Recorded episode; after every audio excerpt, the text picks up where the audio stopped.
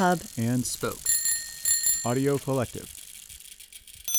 Two wheeled words, two wheeled words, two wheeled words. Two wheeled words, two wheeled words, two wheeled words.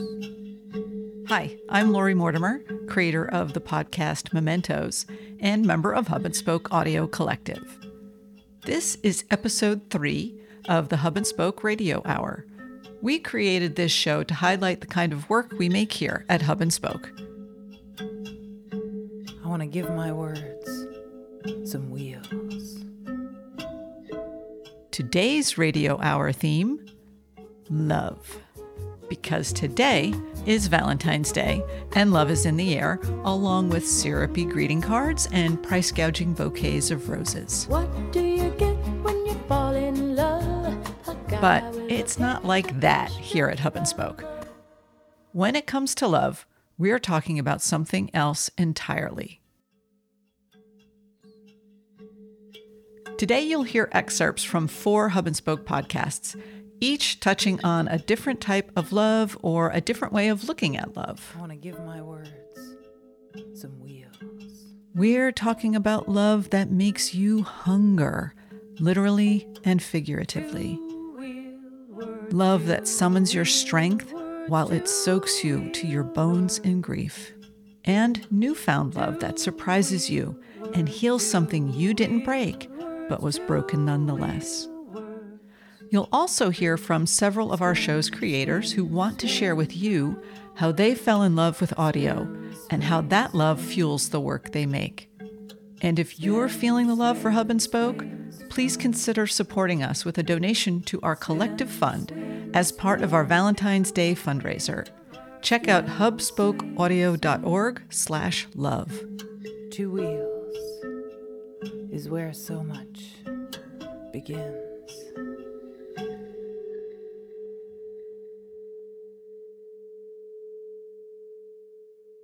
Hi, my name is Matt Frassica. I'm the producer of The Briny. I'm Willow Belden, and I am the host of Out There.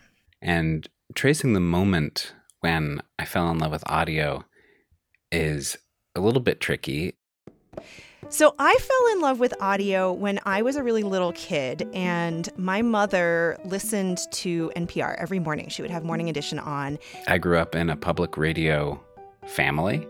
So every day on the way to school, I listened to Morning Edition in my dad's car. And this was long before smartphones. So, it's not like she was listening, you know, on headphones. She had an actual physical radio in every single room of the house, including the bathroom. So, she could listen, you know, while she went about her morning routine. So public radio was always kind of a cozy, homey feeling.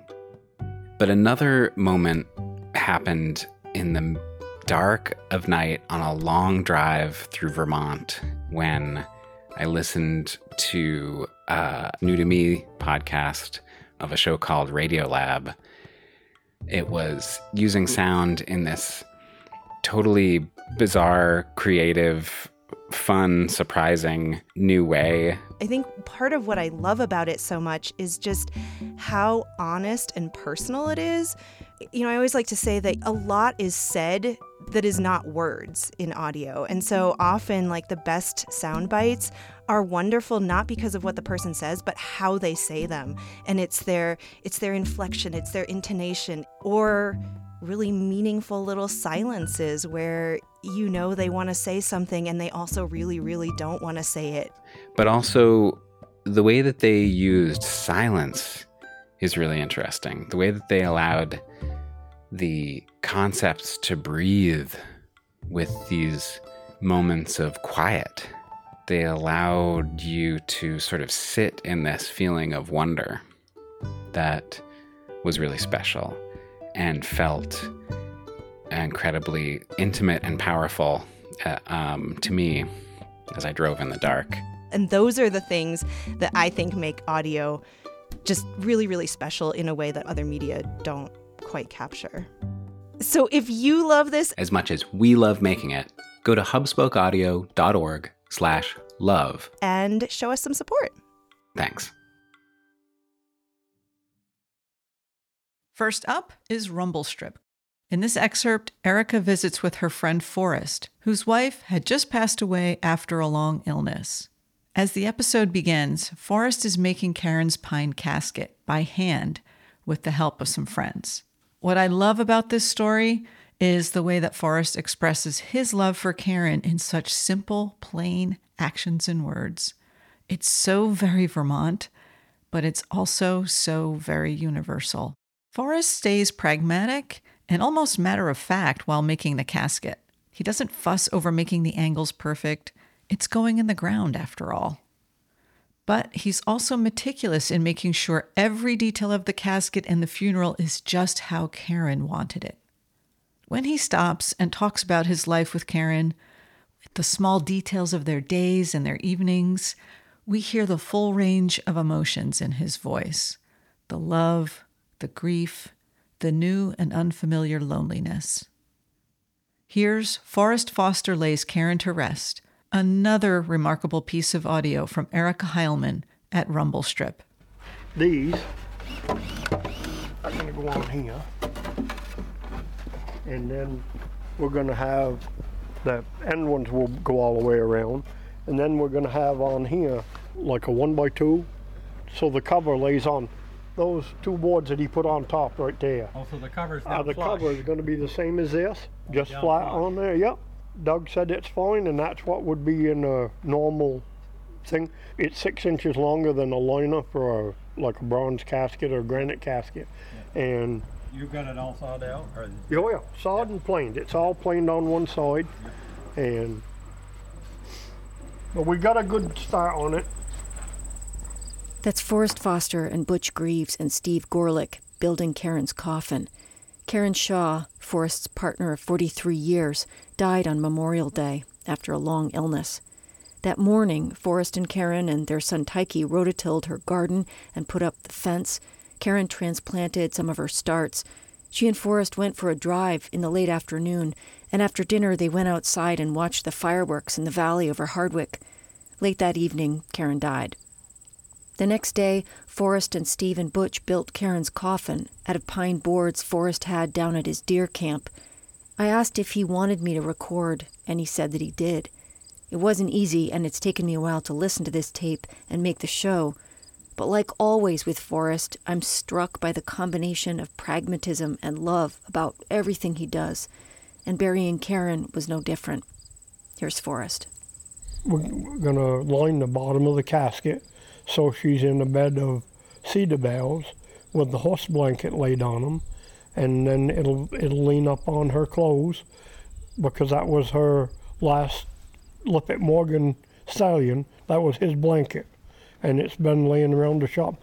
I use it to crawl underneath vehicles because we don't have a horse anymore, and so we're gonna leave that with her. Was one of her great joys in life, and some flowers and cooking utensils and it's a couple of different things to just be something a thing to remember.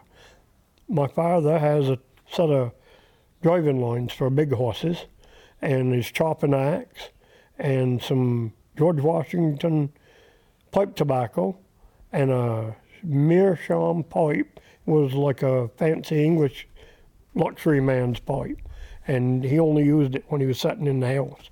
And so he was buried with that? He's buried with that in his stuff. And the one set of team lines is around the casket. They lowered him down in it on driving lines. So he had them in his hand all his life. What are the cooking things that you're going to, to put in? A, a big wooden spoon, a stainless steel bowl. That she said that's big and she ever dreamed. And What was special about the stainless steel bowl? It was bread bowl. It's it's thin, light, but you can make four loaves of bread at a time. Well, four loaves of bread would last her a month. and She liked that bowl. She liked that bowl, and she used it for like if we were grinding meat, set it under the meat grinder and, and grind hamburg into it, and then package by package she did it. But that bowl was handy. So she's going to have a bowl and a wooden spoon and some wildflowers and Yeah, we'll think of things. And if people come along and want to leave something there, it's fine. It's uh, together. Everybody can enjoy her. She could be pretty ugly, but she was right most of the time, so God bless her. Well, see how much you've got here. That may be the right width. That's nine and three quarters. Yeah, it's less than either one of them. Yeah. So we've gotta go the other end. Well, let's. Yep, cut, Cut it it off. I'll use cut that all these Chinese knots saw. off anyway. Yeah, yeah. Everybody goes through this sometime, but Yeah. nobody prepares you for it. No, well, I think I was better prepared before mentally than I was there because she had got so much better and was having a good time doing a lot of work.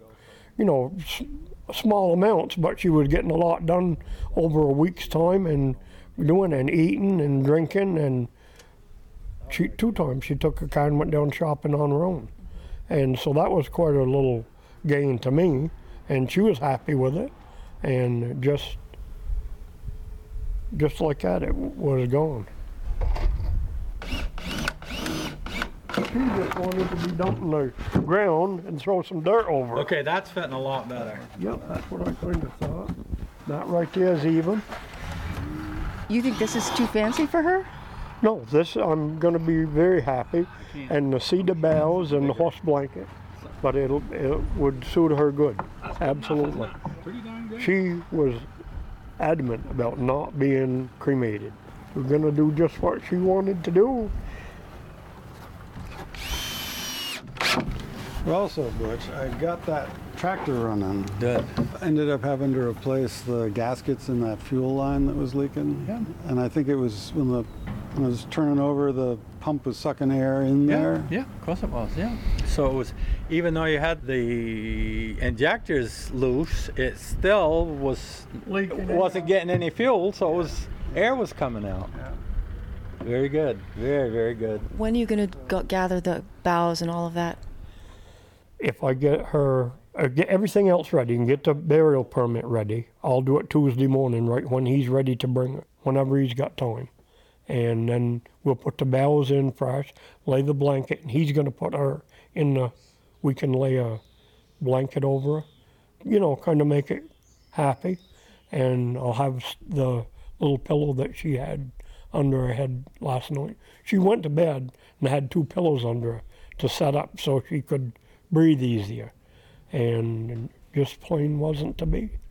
But I'll put that in under her head and cover over and put the horse blanket and then put the cover on and, and we'll go up and put her in and set things up and if people want to say something or whatever they want to do it, it'll be their share Can we make the brackets out of that one that we did? yep. Forrest, do you have a come along? we're not going to get that goddamn technical in another 48 hours. This is going to be buried with dirt with a dead body in it. And it's good. Dad and i won't fussy and i carved out quite a lot of his pieces with a chainsaw. His taper came with a chainsaw. Dad's is is starts here and goes out by his shoulders and then comes down and tapers in did you see it in the Yeah, You no, got- I, I was there for that. for you were funeral, yeah, well it was a good looking casket It was beautiful. he ain't called up and bitch. Now let me tell you one about Steve Gorlick. He came here. I went over to cab. Remember what I'm talking about, Steve? You mean like working on the sugar house? There you go. And he was sure that there wasn't no way to build a building unless you had seven or eight sheets of blueprints and numbers and angles and all of this. So I threw down some two by fours, laid the ends across like that, and took a chainsaw and cut them in half and cleated some stuff in there. And 21 years later, it's still standing out there.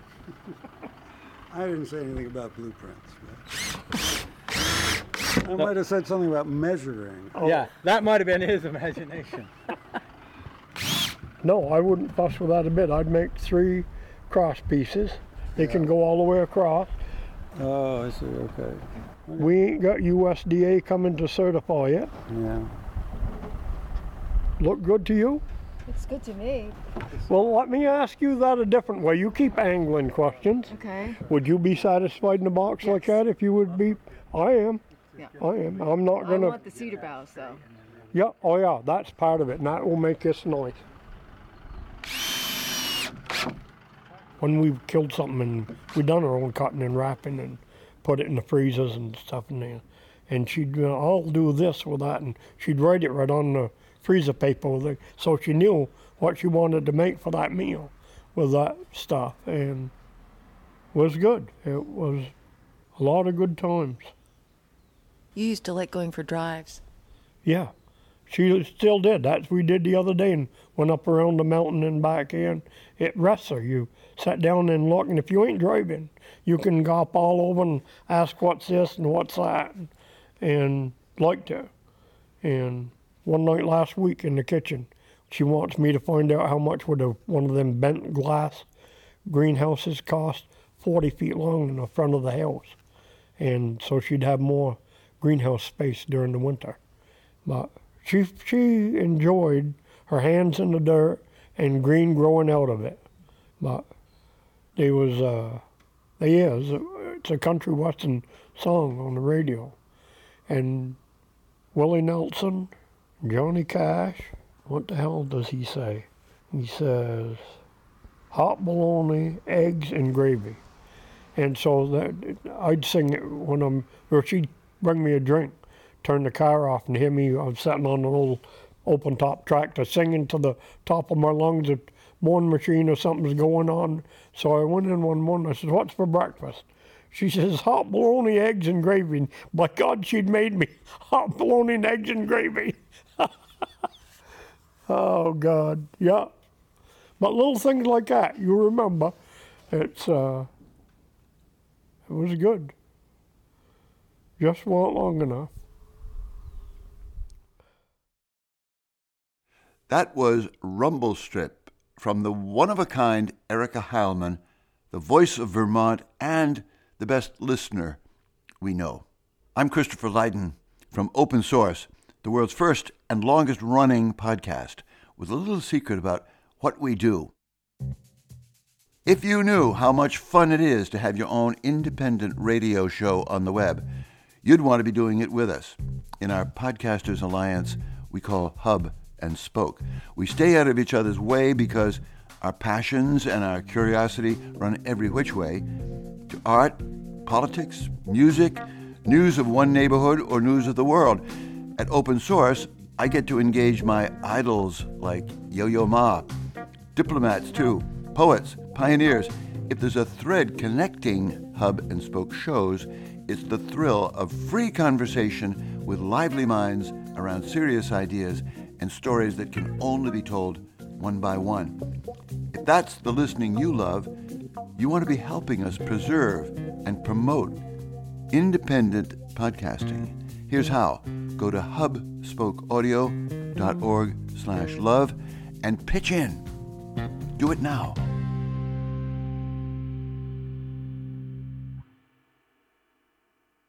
Okay, wow. I'm jumping back in here after Christopher Lydon and Erica Heilman, two friggin' audio icons. I'm just to take a second to bask in their glow.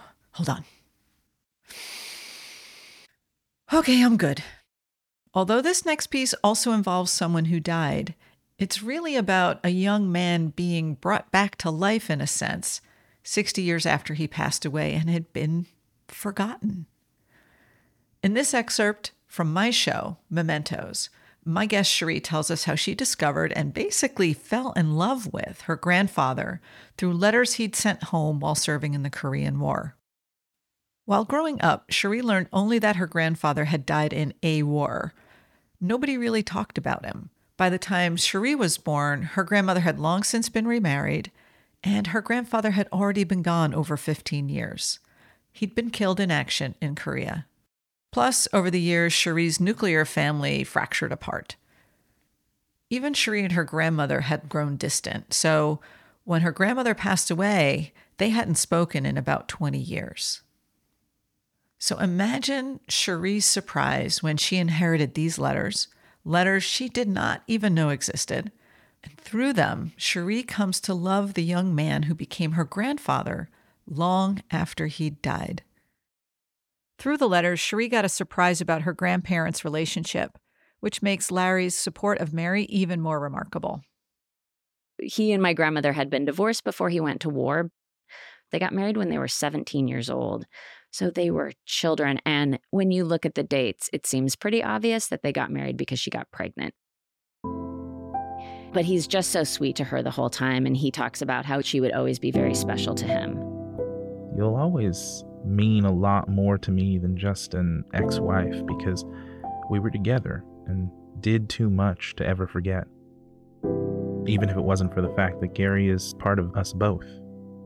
So, baby doll, take care of yourself and tell Gary that I never stop thinking of him. And naturally, when I think of him, I also think of you.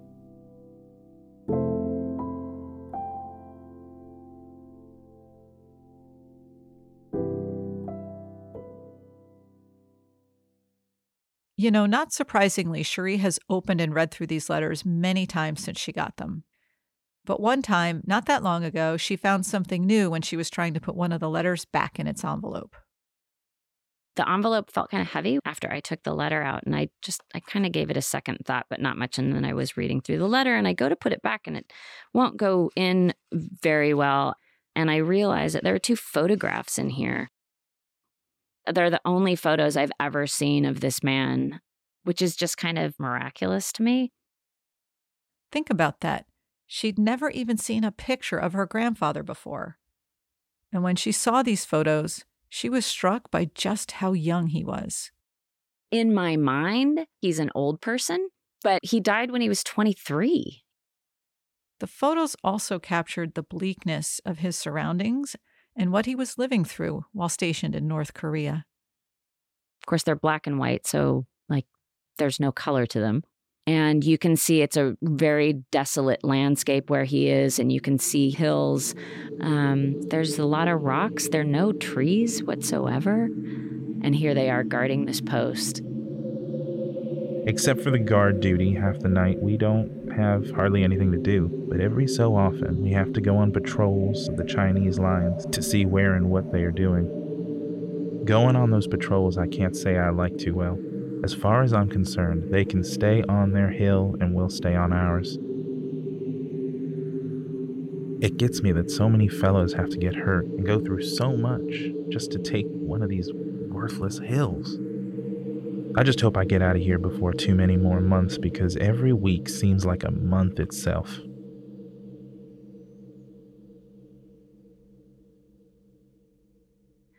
he talks about how they do live in tents and it snows. You know, they were digging into the snow in the hillside to get themselves into a warmer situation that was just for insulation because it was so freezing cold. He said it would take them about an hour in the morning to put their boots on because everything was frozen. More guys have left here because of pneumonia or frozen hands or feet than those who have gone wounded or shot. I got frostbite in January, and my knees are still bothering me from the cold that has set in them. I'll be home sometime this summer. I'll have at least 30 days leave, which I'm going to spend at the beach. The sun will feel so good after having spent the winter here. After getting frostbite and suffering with the lingering effects, Larry makes a fateful but consistent decision I could have gotten off the front lines because of it, but I would have been moved to a rear area where I would have to stay twice as long. I, I have a lot of respect for the military and the things that they do. But when you're reading about a single person's existence and their experiences, it also can make you feel like here was this man who was full of life and he didn't come back. And it really does make you wonder was that life worth losing?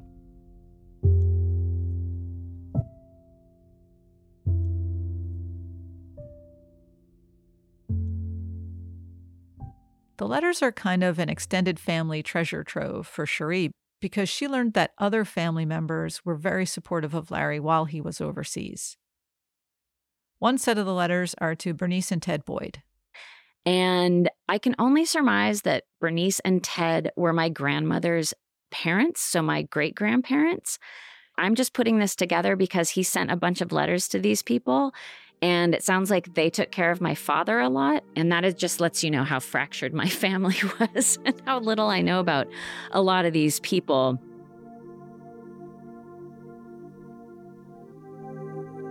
Dear Bernice and Ted, just received your letter today. You're right, spring is here. Right now, I'm sitting in the sun, enjoying the sunshine. I sure hope I never spend another winter like this year has been.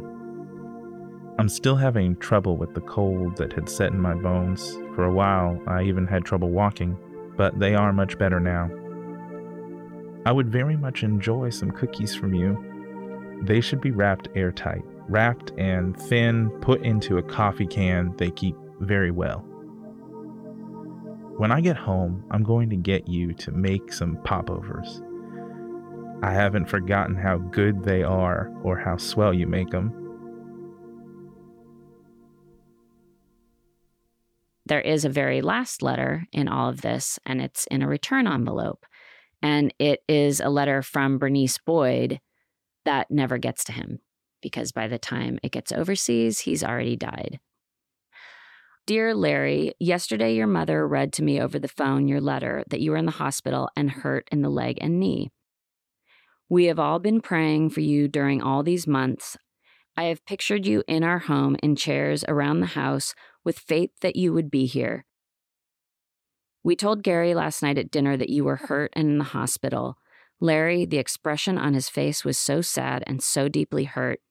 I told him right away, quick, that his daddy would be home soon and that he was getting well, and the expression changed right away to one of happiness. He loves his daddy. We all love you. God will take care of everything, Larry. Right always wins in the end. I will accept the future as God's will. I have been making preserves to go into those popovers. Relax now, Larry, all you possibly can, and don't worry about anything. Love, Bernice. He really liked popovers. Just assuming that this is the mother of his ex wife, there was just a very loving situation all the way around. And had he had the opportunity to come back, they would have all still at least had friendly relations. Who's to say how things would have turned out in the end? I can only fantasize about them. Being that my father didn't turn out to be the nicest guy or the most responsible person. Cherie's father, Gary, the little boy in the letters, was entirely absent from Cherie's life by choice. My mother got divorced from Gary Hood uh, about six months after I was born. So I never met him. Uh, he has since passed, so I will never meet him. And my grandmother, I love to pieces, but she definitely had her challenges and she could be a challenging person. And then there's sort of this shining light of a person who ends up getting killed. And so it's, you know, it's sad. And I, I hold on to these because he really just felt like such a good part of a history that I didn't even, uh, that I didn't know about. And then I got this gift of getting to know about him. It was just this really, it, uh, it just it made me really happy to feel like there was this person who had been in the world who I'm related to, who I kind of got to know just through these series of 33 letters that he wrote to people. I brought him to life for me. And nobody else had done that. And the fact that he got to do that, that was really special.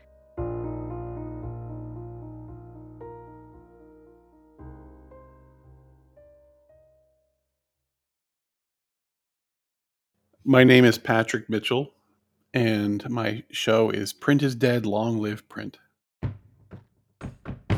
I am a career magazine maker, and my business is dying, slowly dying, and I, I felt compelled to try to preserve its memory.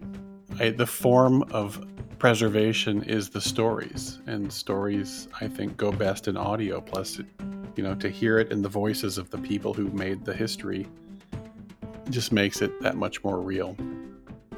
I'll tell you, I, I notice when I'm editing audio, I close my eyes because I want to shut off all the other senses. But by doing that, your brain starts to create a picture. And I don't know, there's something compelling about that. I will tell you, one of my favorite things about editing audio is it's like nerding out on perfecting the sound. Like I, I, I love seeing the sound waves. I love manipulating one sentence next to a cut and, and putting the, the sentence before the cut and the sentence after the cut together and try to make it sound natural. And I, I just find it, it's like, it's, that's how I do my design work. It's the same thing. Just sort of the, the craft of the visual craft of audio, I guess, if you will. If you love what we make as much as we love making it, go to hubspokeaudio.org slash love to support us.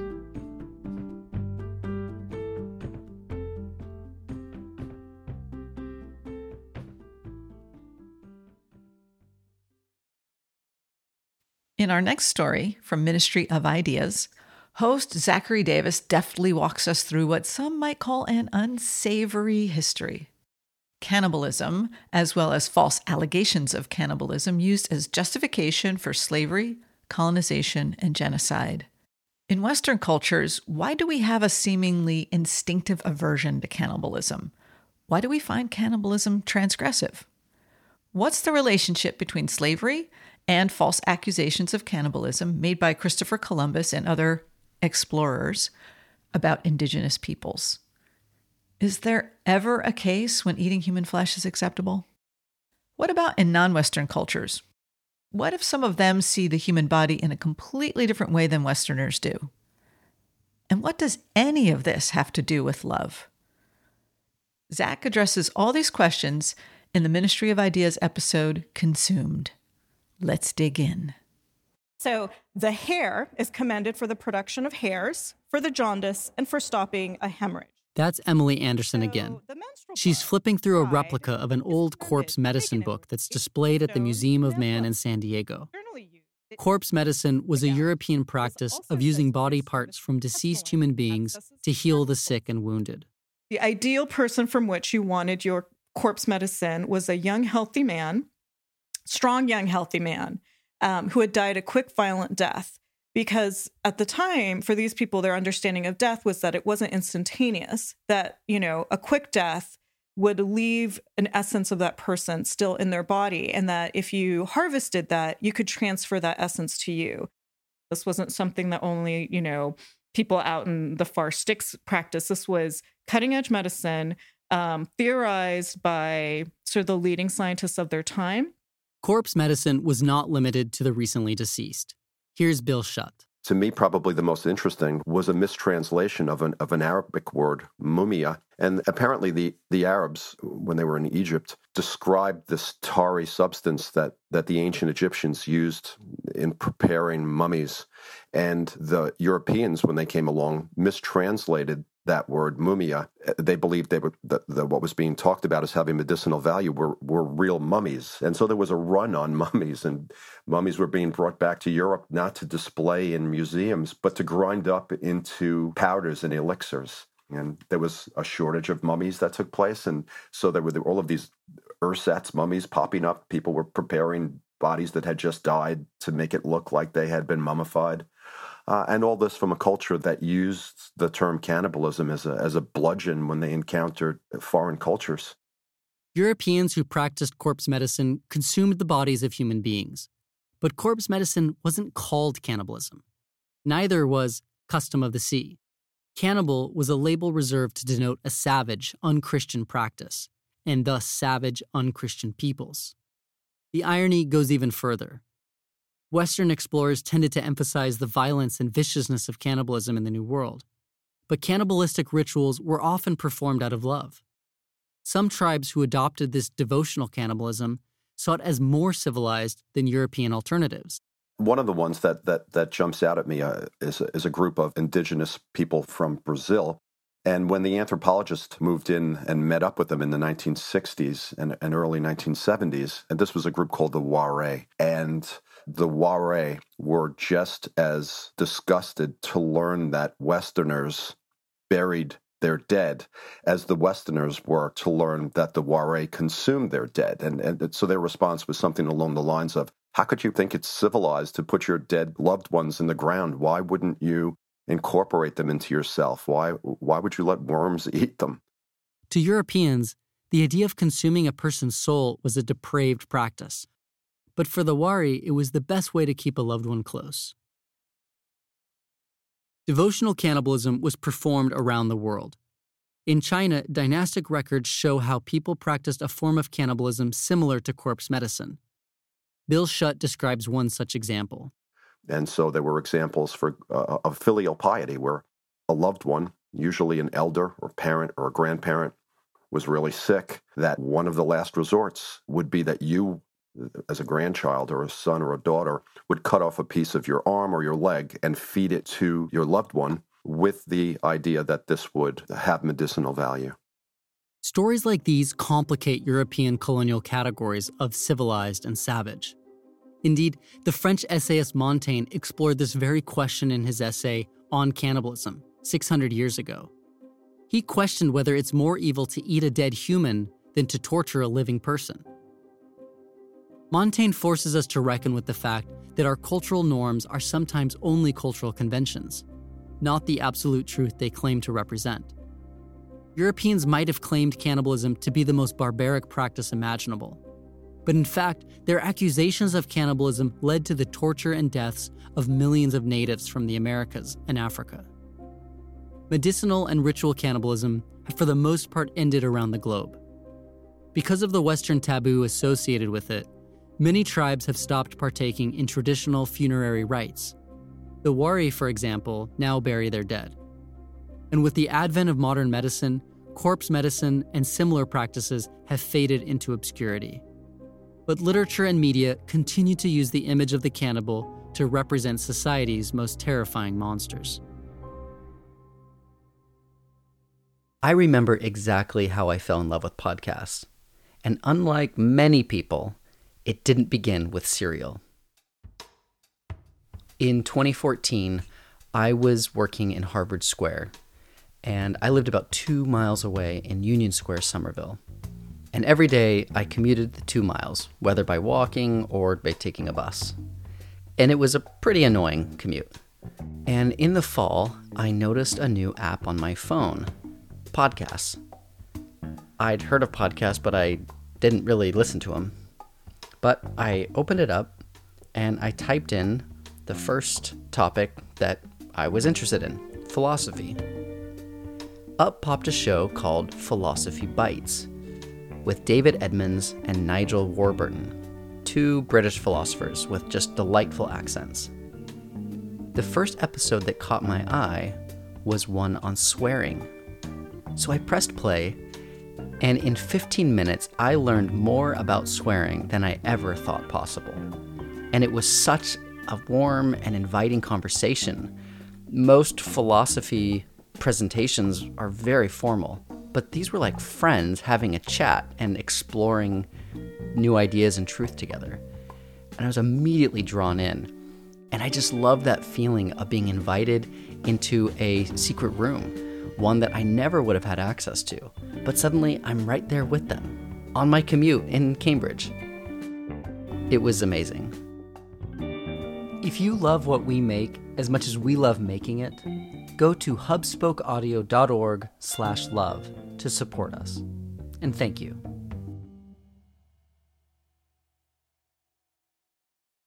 Whether the devouring of human flesh is for survival, for conquest, or for reverence and preservation of a soul, it's primal. Our next piece from The Lonely Palette explores a more metaphorical consumption, still primal and also at times transgressive. The overpowering sexual desire for another's body is often described as hunger, appetite, craving, thirst and a yearning to devour. In her episode about 18th century painter Jean Honoré Fragonard's The Desired Moment, host Tamar Avishai explores Fragonard's saucy, sexy paintings and his depictions of the boundaries of foreplay, coquettish resistance, true resistance, power, and passion. Is love a game? Or are the stakes higher? You might want to grab a cool glass of water for this one, because it's about to heat up in here.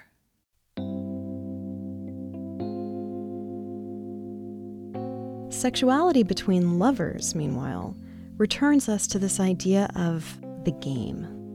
And in this game, on balance across many canvases, every player is on equal footing. It just depends on the dynamic of that particular moment, that particular canvas. A woman in a painting from this period could just as easily be the seducer as the seduced, as we see in Boucher's saucily titled Are They Thinking About the Grape from 1747, which depicts a shepherdess in full on seduction mode, holding the titular grape up to the expectant mouth of a youthful and inexperienced shepherd. And, spoiler, no, they are not thinking about the grape. But equal footing, as we're keenly aware today, is a murky concept at best. I quote Janelle Monáe, by way of a misattribution to Oscar Wilde, that everything in the world is about sex except sex. Sex is about power. And in this power struggle, there are presumably winners and losers, dominants and submissives. And what Rococo painters, Fragonard especially, seems to be saying is that we should assume that everyone is ultimately left satisfied, even if we walk into a moment of the action that seems to, shall we say, blur the lines of consent. Fragonard was a big fan of presenting the struggle, of watching the sexual dynamics play themselves out for the benefit of a higher erotic purpose. Take his painting from 1770, The Feigned Resistance, which depicts a woman coquettishly turning away from her lover, but exposed and aroused enough to tell us to butt out. She's fine. But his more famous The Bolt from around 1777 is a little more ambiguous, and this turnabout suddenly makes this all feel much more third rail. The title refers to the bolted lock that a man reaches to close, half undressed, his arm secured around a woman who is struggling against him, and reaching for the same bolt, we assume, for the opposite reason. And we're perfectly within our rights to ask how are we meant to experience this painting? There's much more of a power differential going on here than someone withholding a grape. And it's been explained as a moment of violent passion, foreplay, role playing, not rape exactly, or at least not culminating in rape, because Rococo painting in general has led us to believe that she's most likely into this.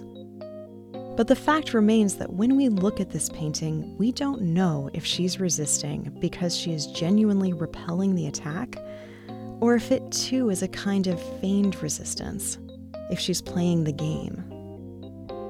We don't know if she capitulates out of desire or out of defeat. And this discrepancy can't help but leave us a little uneasy and a little aroused, and we don't know which feels dirtier. And this is what makes the desired moment so unique. When we come to this moment, this desired moment, we're past the game playing. We're arriving finally at the act at hand. There's no cheeky innuendo here, just the mutual consummation of carnal desire. The lovers in this painting are embracing so passionately, they don't even seem to notice that we're looking in. And this is fairly uncommon in Rococo painting. Even if the figures aren't acutely acknowledging the viewer, you do get the sense, by and large, that they're a little performative in their dramatics. They're thrilled to be caught in the act of whatever romantic entanglement they've gotten themselves into. If the bolt captures the moment of dramatic resistance, the desired moment captures the moment of gentle surrender. This is a moment of mutual satisfaction, of tenderness. Her arms are wrapped around his neck, her face is tilted into the kiss, and her fleshy white body seems to be as squishy and comfortable as the feather bed that cradles it.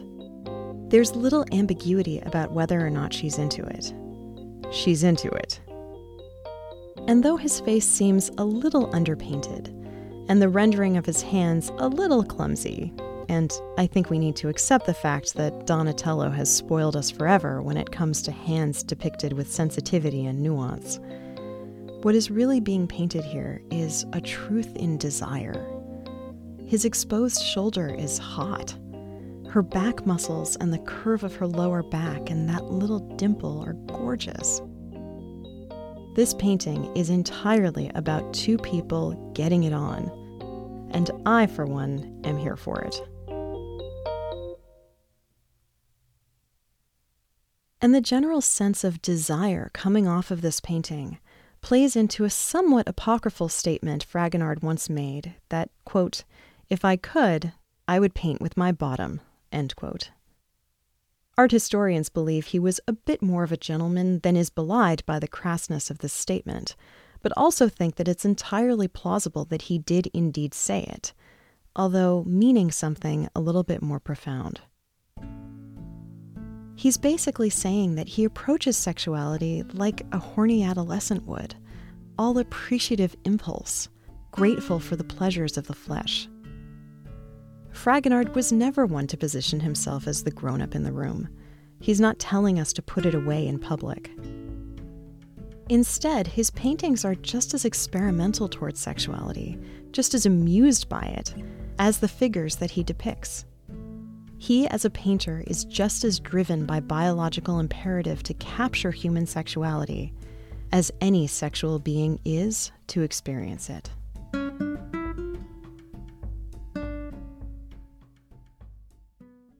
Hi, this is Tamar Avishai. I am the host of The Lonely Palette and a co founder of Hub and Spoke Audio Collective. And I just want to thank you for getting to this point in our episode and our fundraiser. The moment that I really first fell in love with audio, um, I was actually at uh, a party that I had no business being at. A friend of mine worked for This American Life, and so she brought me to an after party for one of their live shows. And it was before Serial, it was before Gimlet.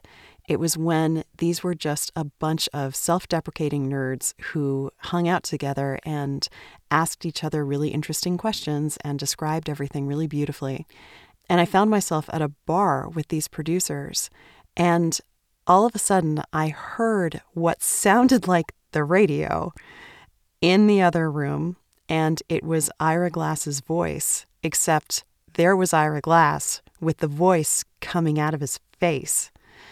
And I just realized that these were real people, and these were my people.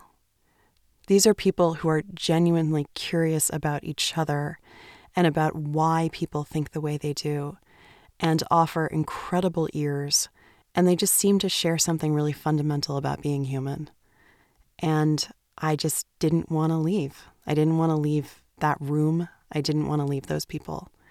And I spent the next decade trying to get back into that room. If you love what we do as much as we really love doing it, then go to hubspokeaudio.org slash love and support us. Thank you.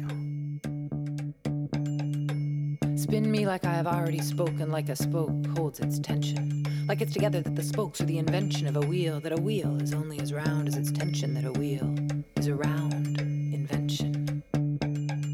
She gets on her bicycle, she gets on her bicycle, she gets on her bicycle, she rides. Thank you for joining us for this deep dive into love, hub and spoke style.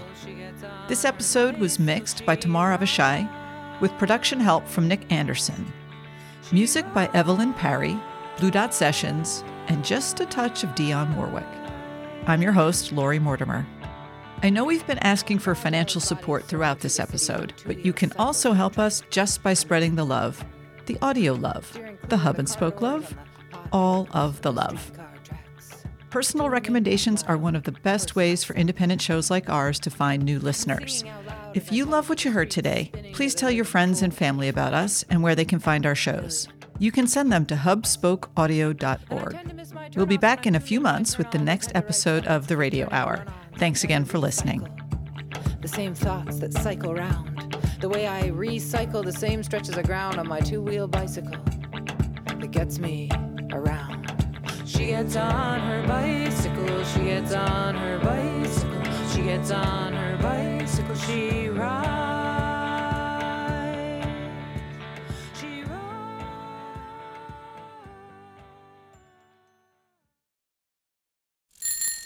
Hub and Spoke.